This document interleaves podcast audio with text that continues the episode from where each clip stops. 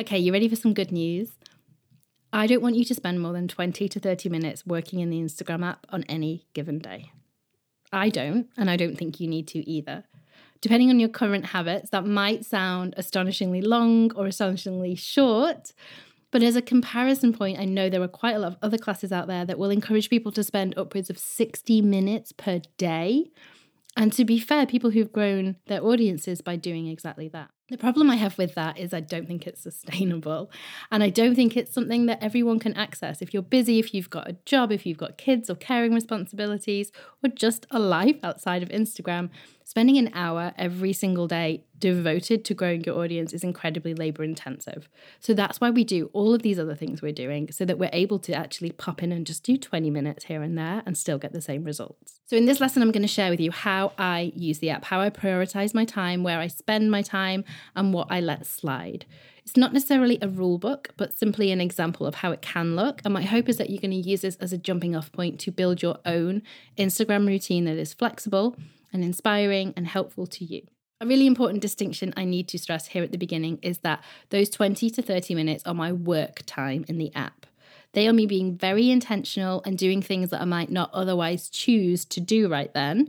And I do not allow myself to be distracted by anything else during that time because I am a giant Instagram nerd, I obviously do spend other time in the app throughout my day, but that is just me socializing, it's me browsing or shopping, or maybe it's me researching things for clients or for content I'm going to be writing. As Instagram grows and offers us more and more elements to slot into our daily lives, knowing and keeping these distinctions for yourself is only going to become more important. You need to know each time you go into the app what your aim is and try your very best to keep to it.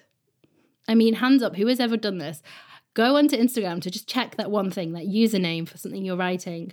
And then two hours later, you look up and you realize you didn't even find that username and you've been totally waylaid. That's what we need to avoid.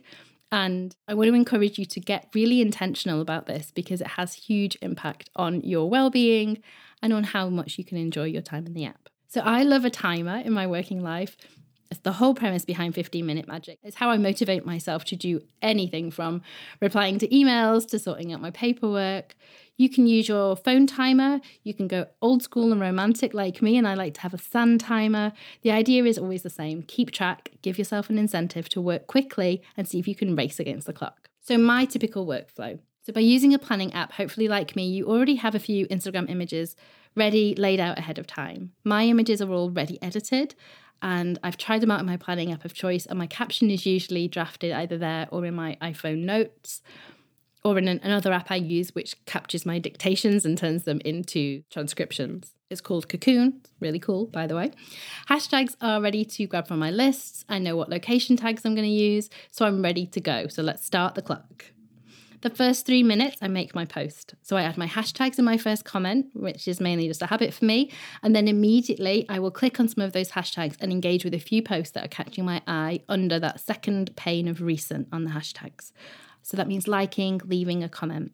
I'm opting for recent there instead of the popular page because I want to engage with people who are online in real time and are most likely to see and be able to converse back with me. The next few minutes, so from three minutes to five minutes, I share my post to my stories and I share it to Twitter. I use a website called IFTTT to automatically share my Instagram posts to my Pinterest boards. I will share with you how you can set that up next week. And I use the aeroplane symbol under my post to add it to my stories. Then, for about five minutes, I reply to my comments. I want anyone who's commenting in that initial time period to get a really speedy response so that we can just have an actual conversation and so that they know their engagement is appreciated. It also encourages more comments because when people see that you're there replying, they know that they can join in and get in on the act. And we know that the more comments, especially in these first critical few minutes, the more our post will be seen by a wider audience. I am fortunate I get a lot of comments, so I try and prioritize anyone who has taken the time to leave a really sincere or considered comment and then I like to return the favour and head to their page and like some of their posts and maybe leave them a comment in return. Once I feel like I've done enough of that, I'll spend about five minutes catching up with the people I follow. Generally, I will do this through a combination of browsing through the posts on my home feed and maybe also checking in through search for people who I think have probably posted, but Instagram's not showing me. I might also look at my DMs and watch any recent stories. Then for the final five minutes, I go and engage with people who I don't follow. I'm going to give you a list in next week's lessons of a whole bunch of creative ways you can do this and spend this time. And I'll spend about five to 10 minutes here browsing hashtags, looking at who is commenting on other accounts I love, look at who's following accounts I love. It's a really easy way for me to fall down the rabbit hole, but I have the timer running. It keeps me in check. It means I know to save any posts or accounts that I want to go back to and spend more time on at another point in time. So for now, my focus is just on engaging with them, on making the most of the time I'm in the app. And that's it. So obviously, this is all flexible. If a post explodes in the comments and I have the time to do so, I might stay online and reply to people for way longer than I've said in this timeline. Maybe I'm just in the mood and feeling chatty, and I might spend three times as long engaging and exploring in other people's content. But generally, this is my genuine, real routine, and it looks a lot like this on most days I post. And on days when I don't post a new image to my grid, it still looks pretty similar. I'll spend the extra time in my inbox replying to DMs. I'll spend some time checking in on comments that have come in since I was last replying to comments in the app. If your audience is currently still small and you don't get a lot of comments, then you can obviously afford to spend more time on the engaging portion.